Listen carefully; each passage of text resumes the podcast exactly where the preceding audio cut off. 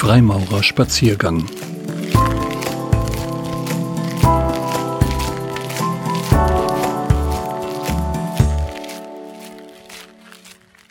Von der Freude. Ein Spaziergang mit Hans-Hermann Höhmann, Köln, Redner der Großloge AF und AM von Deutschland. Die Zeichnung wurde gehalten in der Loge Vea Sacrum im Orient Köln. Was wir gegenwärtig erleben, ist alles andere als erfreulich. Eine Pandemie bedroht uns und unsere Mitmenschen, zwingt uns zu größter Vorsicht im Umgang miteinander, hat das gesellschaftliche Miteinander weitgehend zum Stillstand gebracht, hat schwerwiegende ökonomische Folgen und zwingt auch die Freimaurerei mit all ihren Veranstaltungen zu einer längeren Pause. Wir haben während unseres bisherigen Lebens in der Bruderschaft erfahren, dass Freimaurerei von zwischenmenschlicher Begegnung lebt. Jetzt müssen wir dafür sorgen, dass unser Bund auch ohne unmittelbare Begegnung miteinander lebendig bleibt.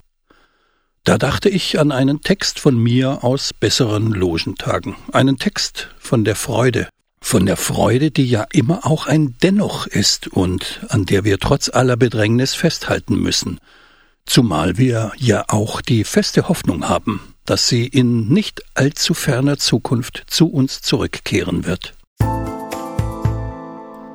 Freude ist eine durch und durch freimaurerische Gefühlsbewegung. Nicht, dass es außerhalb unseres Bundes keine Freude gäbe, doch es besteht wohl eine besondere Beziehung zwischen Freude und Freimaurerei. Lebendige Freimaurerei hat immer mit Freude zu tun. Freude bestimmt jede Tempelarbeit, jeweils auf andere Weise, doch stets symbolisiert durch die Rosen auf den Tischen der Brüder Beamten.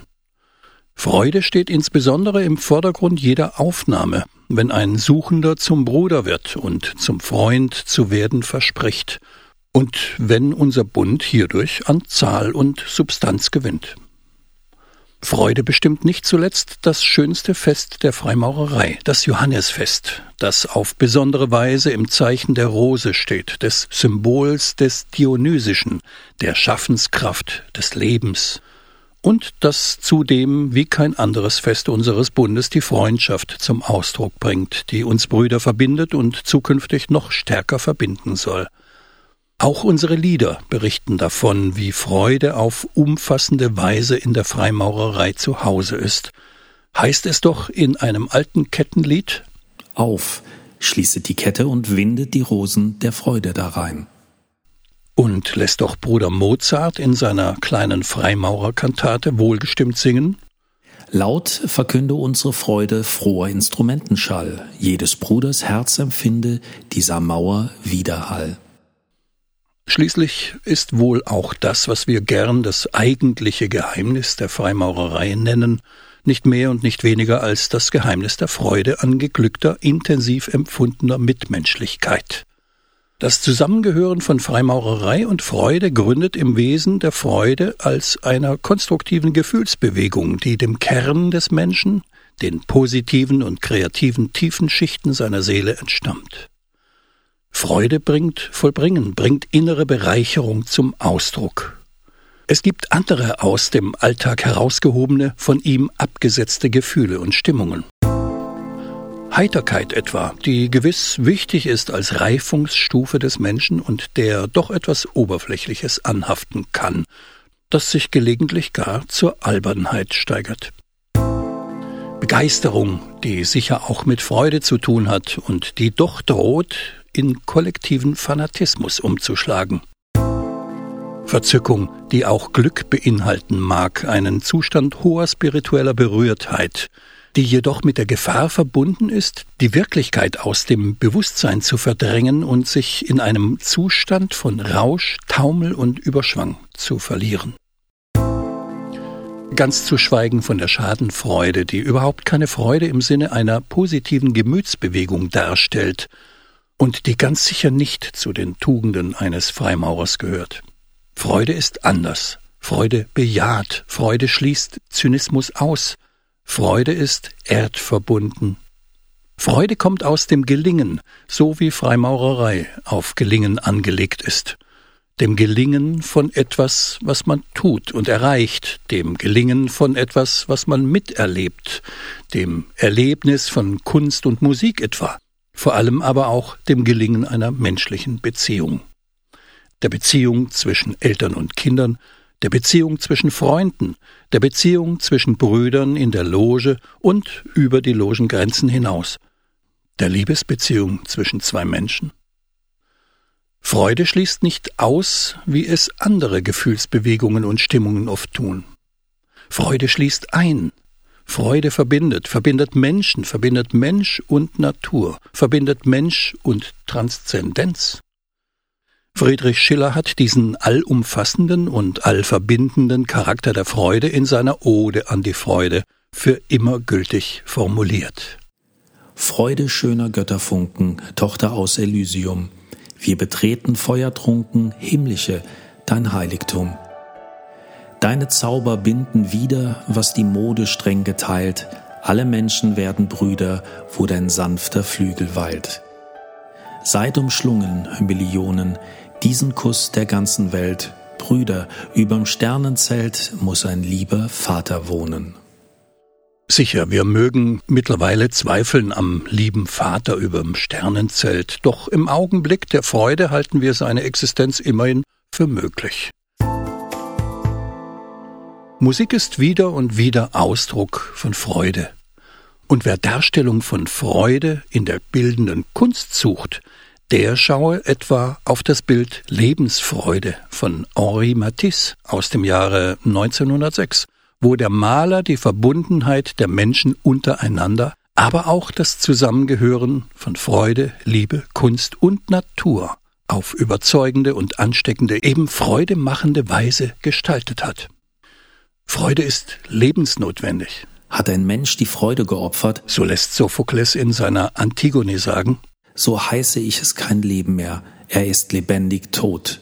Fülle meinetwegen dein Haus mit Schätzen, lebe im Herrscherprunk, ich gebe nicht den Schatten eines Rauchs für alles, wenn des Herzens Freude fehlt. Doch wenn wir es recht sehen, ist Freude wohl nur bei Kindern eine einfache, eine selbstverständliche Gefühlsbewegung, die pure Lebenslust zum Ausdruck bringt. Spielende Kinder sind lebendig gewordene Freuden. So einmal der Dichter und Dramatiker Friedrich Hebbel. Gewiss sind auch wir Erwachsenen zu spontaner Freude fähig. Das Gefühl des Götterfunkens, wie ihn Schiller beschreibt, ist uns gewiss nicht fremd. Dennoch ist unser Freudengefühl bei weitem nicht so elementar wie das der Kinder. Dies hängt vor allem damit zusammen, dass wir nie wieder so unmittelbar und authentisch sind, wie wir es als Kinder waren, und dass sich bei uns Erwachsenen eine unaufhebbare Beziehung zwischen Freude und Verantwortung einstellt, die das Kind noch nicht kennt. Es kennzeichnet ganz einfach den Grad unserer menschlichen Reife, wenn wir die Aufgabe akzeptieren, die Fähigkeit zur Freude in uns zu entfalten und unsere Verantwortung dem gegenüber wahrnehmen, was uns Freude machen soll. So wird sich Freude an Kindern nur durch verantwortliche Elternschaft einstellen. So können wir uns nur durch Arbeit an der Partnerschaft über eine geglückte Liebesbeziehung freuen. So werden nur durch mitmenschliche Verantwortung in der Loge Brüderlichkeit und Freundschaft entstehen. So kann sich Arbeitsfreude nur durch Übernahme von Verantwortung im Beruf entwickeln. So können nur durch Einsatz in der Gesellschaft und Handeln für die Gesellschaft politische Wirklichkeiten entstehen, die auf Dauer Zufriedenheit gewähren und vielleicht gar geeignet sind, Freude zu bereiten. Schließlich, so gibt es nur durch Einsatz für diese eine gefährdete Welt Aussicht auf die dauerhafte Freude an ihrem gesicherten Weiterbestand. Wer sich freuen will, muss sich also einsetzen für das, was Freude machen soll. Er muss sich aber auch auseinandersetzen mit dem, was keine Freude macht, was Freude gefährdet. Da gibt es die Gefährdung der Freude von innen, die schmerzhafte Erfahrung von Brüchen in der eigenen Entwicklung, von neurotischem Festhalten an Überlebtem, ja, von persönlichem Versagen. Da helfen dann kein sich abwenden und verdrängen, Da hilft nur ein präzises Hinschauen und ein engagiertes sich wandeln. Und zu beidem, zu Erkenntnis und Veränderung, gibt die Freimaurerei ja auf vielfältige Weise Anstoß und Auftrag.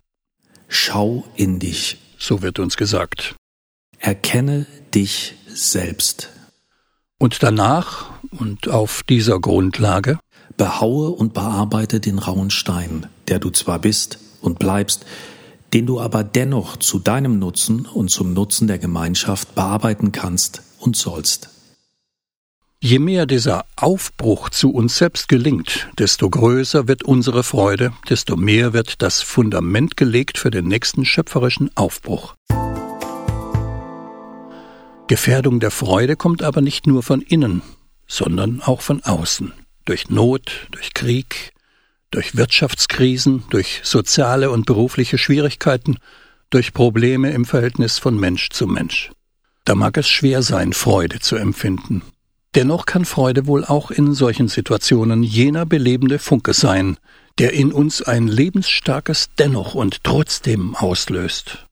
Denken wir in diesem Zusammenhang daran, dass es der fast taube und vom Leben oft gebeutelte Beethoven war, der Schillers Ode an die Freude den steigernden, überhöhenden Klang gegeben hat. Doch halten wir das Positive fest und besinnen wir uns zum Schluss noch einmal auf den für unseren Bund, wenn er lebendig bleiben will, so unverzichtbaren Dreiklang von Freimaurerei, Freundschaft und Freude. Freude ist die Grundstimmung gelingender Freimaurerei. Sie ist schöpferische Kraft, sie ist Götterfunke, sie ist Lebenshilfe im privaten wie im öffentlichen. Sie ist Fundament unserer Hoffnung und sie ist Voraussetzung für das Weiterbestehen der Welt. Leben kann nur durch die verpflichtende Kraft der Lebensfreude bewahrt werden. Es ist eine umgreifende, eine, wie Albert Camus, der französische Romancier und Existenzphilosoph, sagt, sonderbare Freude. Camus verbindet, wohl unbewusst, auf sehr freimaurerische Weise Licht, Liebe und Freude und formuliert sein Credo mit den folgenden eindrucksvollen Worten, die zugleich die Schlussworte dieser Zeichnung sein sollen. Im Lichte bleibt die Welt unsere erste und letzte Liebe. Unsere Brüder atmen unter dem gleichen Himmel wie wir. Die Gerechtigkeit lebt. Dann erwacht die sonderbare Freude, die zu leben und zu sterben hilft und die auf später zu verschieben, wir uns fortan weigern. Auf der schmerzensreichen Erde ist sie die bittere Nahrung, der raue Meerwind, das alte und das neue Morgenrot. Mithilfe dieser Freude werden wir die Seele dieser Zeit erneuern. Es geschehe also. Ein Spaziergang mit Hans-Hermann Höhmann.